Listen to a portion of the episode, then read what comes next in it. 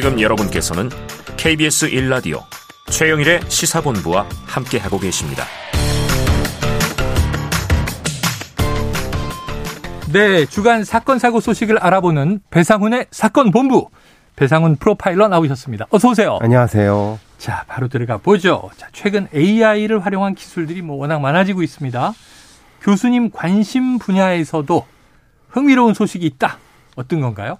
예, 예 프로파일링과 관련된 부분입니다. 음. 사실 인공지능이라고 하는 것이 미래를 예측하는 부분, 과거를 통해서 미래를 예측하는 음. 그런 부분에 있어서는 프로파일링과 연관이 되는데, 아, 그렇죠. 근데 이제 다른 영역, 조금 좀 색다른 영역입니다. 네. 한양대 도시공학과의 이수기 교수님이 인공지능 중에 하나인 음. 이 이- 인공지능을 이용해 갖고 서울의 이 환경, 지역 음. 환경과 범죄 취약성 관련된 부분을 연관시켜 갖고 아, 도시 환경이 범죄 발생에 미치는 상호작용에 대해서 AI를 학습시켜서 그 결과를 산출한 오, 그래서 공공정책과 치안 안전 지침 개발에 도움이 되도록 만들어낸 겁니다. 어, 흥미롭습니다. 예. 도시 환경과 범죄 발생에 어떤 관계가 있는지, 뭐 예를 들면 어떤 지역에 어떤 범죄 가능성이 높은가 이런 분석이 그렇죠. 인공지능과 빅데이터를 통해서 가능해졌다는 건데, 자 예를 들면 딱이 영화, 예. 공상과학 영화 마이너리티 리포트에서 톰 크루즈. 예. 예, pre-crime 미리 그냥 범죄를 예측하고 그렇죠. 범죄자가 올 때 대기하고 있잖아요. 거기는. 선지자가 나옵니다. 아 선지자가 나오고 근데 여기서는 예언자가 그게 이제 AI로 대체되는 거죠. 가능하겠습니까? 그러니까 이게 이제 말하자면 고도의 빅데이터 기술하고 네. 컴퓨팅 능력, 뭐 양자 컴퓨터 뭐 이런 식으로 한다면은 음. 사실은 불가능한 것도 아니다. 아 그래요. 예, 예. 그런데 문제는 가치 판단의 영역에서 충돌할 것이다. 아, 그렇게 됩니다. 가치 판단 영역에서 네. 자 어떤 동네의 정보들이 있고 범죄 발생 정보 등을 조합해서 자, 이 동네는 이런 특성이 있으니 이런저런 유형의 범죄가 발생할 가능성이 높겠다. 자 이게 파악이 가능해졌다는 거죠? 예. 왜냐하면은 그 동네에 예를 들면 빅데이터라고 하는 것은 예. 뭐 카드 사용 정보 예.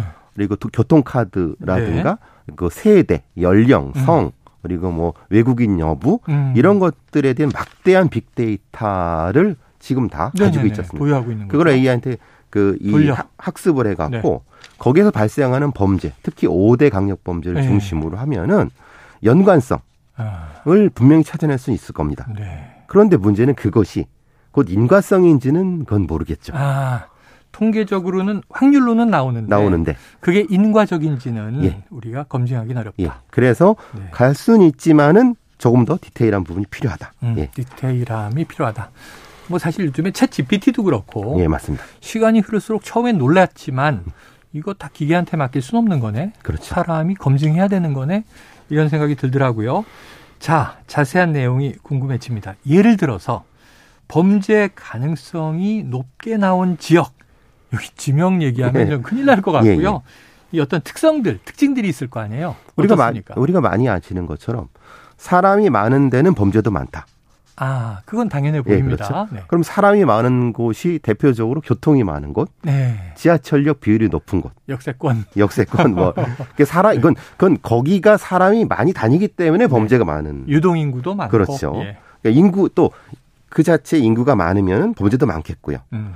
근데 조금 독특한 거는 소매점이라고 합니다. 소매점. 아, 소매점. 소매점이라는 것은 인간이 어떤 대형마트만 갈 수는 없는 거고요. 그렇죠, 사람이 그렇죠. 거주하는 사람이 가깝게 가야 되는 어떤 공간이라고 하는 데에서 네. 돈이라는 것이 나오게 되고, 아, 그죠? 그것이 물건을 사야 되는 네. 그 상호 작용이 될 수 있기 때문에 거래가 이루어지는. 그렇죠. 그래서 그 여러 유형의 범죄 가능성이 높게 나타났다고 하는 거고요. 어. 그 다음에 이제 도로가 많은 지형 같은 경우, 차량 도로. 네네네. 요거는 이제 범죄자 입장에서는 도피 가능성. 아, 빨리 도망갈 수 도주가 있으니까. 용이하다. 예, 그래서 범죄 발생이 높다. 뭐 이렇게 볼 수 있는 거고요. 음. 도로 특히 또 이런 부분은 외부인의 교통량이라든가 음. 범죄 노출 확률 부분을 이제 일종의 어, 예를 들면 서울시를 250제곱미터로 나눠 갖고 네.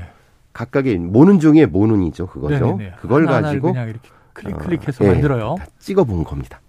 그렇게 해서 특정한 지역에 예. 어떤 형태의 범죄가 많이 발생했었느냐 그걸 확인해 보는 거죠. 근데 이게 지명을 얘기하면 뭐 지역. 주민들이 난리가 날 뿐만 아니라 예, 예. 부동산 시장에서 시끌시끌할 텐데 또 이제 누구나 다 자신의 거주지가 있잖아요. 예. 그 지금 이 얘기를 듣자마자 우리 동네는 어떻지 하는 궁금증이 또 확 들어요. 야, 이런 나중엔 또 정보가 결국 공개되는 시점이 오겠죠. 그렇다면 지금 반대로 범죄 가능성이 낮은 곳도 있을 텐데 어떻습니까? 이게 회사 사무실이 많은 곳입니다. 아, 왜냐하면은 거기는 일하는 곳이죠. 오피스타운. 예, 오피스타운인데 거기에 뭐가 있냐면 보안 시설이 잘 돼 있습니다. 아, 그러네요. 그러네요. CCTV라든가. 네. 그러니까 사람이 많고 또한 비교적 젊은 사람들도 많고 네네네. 그러니까 대응력이 높은 부분이기 때문에 특히 이제 사무실이 아까 250제곱미터에 19개 이상이 아주 초밀집 지역이죠. 네네. 그것은 다른 곳보다 이거 없는 곳보다 무려 7, 70 700%나 낮다고 합니다. 오, 상당한 차이가 있네요. 그러니까 굉장한 차이가 있는 거죠. 그래서 음. 우리가 이제 어, 강남의 도심 지역. 그 이제 이 얘기하면 그런 아, 아, 어, 저 아파트 아니 사무실이 많은 네네네. 곳은 그런 범죄가 거의 발생하지 않는다. 발생하지 않는다. 예, 예. 예, 죄송합니다. 강남이라고 특정해서 죄송합니다. 근데 범죄 가 적다는 이거는 얘기니까 예. 나쁜 게 아니라 예, 좋은 예, 쪽이니까. 그리고 이제 네네. 시야가 확보되는 곳. 음, 우리가 이제 거주 공간이나 사무 공간 같은 데서 시야가 확 확보되는 곳 같은 네네네. 경우는 일단 범죄를 저지르려고 해도 우리가 street 쉽지 eye라고. 해요. 이게 street eye라고 해갖고. 감시가 되는 곳이라서 네. 많이 줄어든다라고 합니다. 자, 서울 지역에서요. 이 폭력, 절도, 성범죄, 살인 강도 이 5대 범죄와 민원 발생 사례 등만을 학습 학습시킨 거기 때문에 예. 제한이 있을 겁니다만 자, 이게 유의미한 결과로 보시는지 프로파일러 입장에서 이 분석 어떻게 보셨는지 총평을 해 주신다면요. 문제는 전체적인 민간 데이터들은 다 어, 확보돼 갖고 네. 그것은 질, 질적 양적인 확보가 가능합니다. 어, 문제는 범죄 데이터가 문제입니다. 범죄 데이터. 예, 예를 들면 같은 사진이라 하더라도 음. 굉장히 종류가 다양하고 그렇죠. 성범죄도 다양하고요. 그렇죠. 그러면 그것이 재가공돼 갖고 data mining이 돼서 음. 적용이 됐어야 되는데 아, 그것이 적, 적용이 안 되면 어떤 문제가 되냐면 일종의 뭐라 확증 편향? 네. 그러니까 왜곡이 생긴다는 겁니다. 아. 그러니까 그럼 특정 지역 말하자면 저소득층이 있는 지역은 음. 그런 부분이 발생하는 거 그러면 그냥 놔둬야 되느냐 네. 이런 문제들 그러니까 일종의 편향성이 존재할 수 있다 네. 이거는 학습된 결과기 때문에 그런데 어. 이걸 바꿔야 되, 는 되지 않겠습니까 네, 우리가 그렇죠. 그렇죠. 그런 부분에 대해서는 많이 취약한 것이 아니냐 취약하다. 예. 자, 어쨌든 이제 빅데이터를 통한 또 인공지능이 들어오고 있습니다. 우리가 과학 수사 예. 이거 강조한 지는 꽤 됐는데요. 과학적으로 범죄를 예방하고 관리하는 활동들 또 어떤 것들이 있는지 궁금한데 또 예. 효과를 보고 있는지도 궁금하고요. 일단 이게 모태가 되고 있는 것이 사실은 미국에서는 오래 전부터 했습니다. 그러니까 DAS라고 해서 네. 범죄 정보 시스템에서 2012년도 뉴욕 경찰청이 MS랑 마이크로소프트랑 음. 이걸 범죄 감시 시스템을 하고 있고 어. 우리 같은 경우는 2021년도에 Pre-CAS라고 합니다. 네. 범죄 통계와 일리 신고 같은 거, 교통사고, 유흥시설, 뭐 인구 기상, 실업률, 고용 이런 것들을 다 넣어갖고 음. 어디가 높은지를 해서 네. 네. 도움을 받고 있습니다. 아. 분명한 거는 문제는 근데 이거는 이제 어떤 쪽에 순찰을 강화하느냐, 아. 어디에 집중해야 되느냐 음. 이런 부분에는 도움을 받고 있는데 네네. 사실 그 이상은 나가기가 참 쉽지가 않습니다. 아, 그러네요. 우선 가능성상 예. 위험 지역의 우선 순위를 정하는 정도는 되겠다. 자, 그런데 이 빅데이터와 인공지능을 이용해서 범죄를 예방한다라고 했을 때 말씀하신 대로 이제 한계도 있고 또 걱정되는 대목들도 있는 것이 부작용이 있을 수도 있고요. 그리고 또 개인정보가 노출되거나 감시 사회 되는 거 아니냐? 예. 중국은 안면 인식 다 한다 그래서 논란이 있었잖아요. 예. 어떻게 보세요? 그러니까 말씀하신 모든 문제가 다 지- 집약돼 있습니다. 음. 말은 이건 이제 우리는 저희 인종 프로파일링, 계층 profiling이라고 합니다. 네. 미국 같은 경우는 흑인이 차를 몰고 나오면 기본적으로 그쪽부터 아. 경찰력이 집중된다고. 네네네. 그래서 이제 내려갔고 이제 지금 문제가 되는 그런 일들이 아, 벌써 생기는 거죠. 사고들이. 이건 왜 그러냐?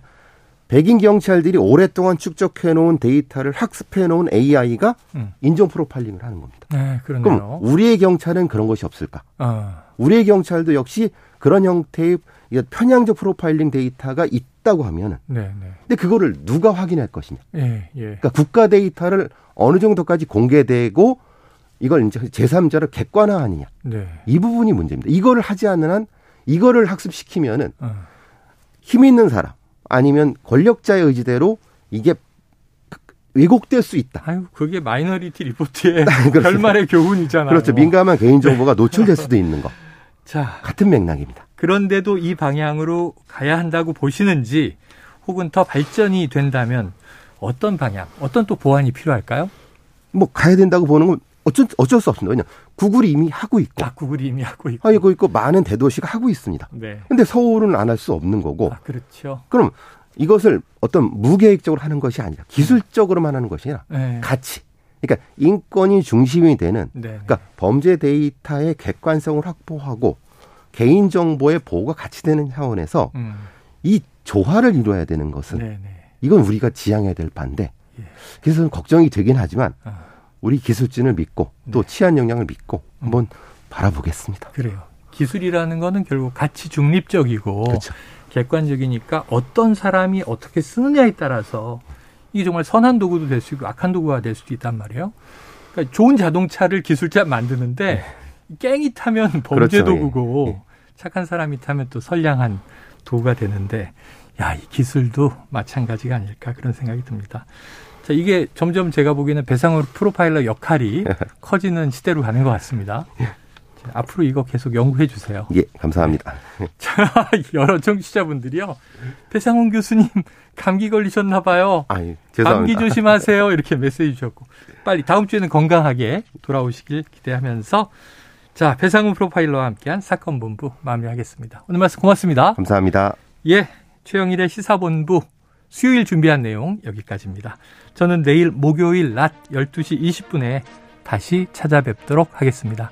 자, 오늘도 청취해 주신 여러분 감사드리고요. 오늘까지 춥다고 하고 내일은 날씨가 풀린다고 하니까 좀 따뜻하게 뵀으면 좋겠네요. 자, 감기 조심하세요.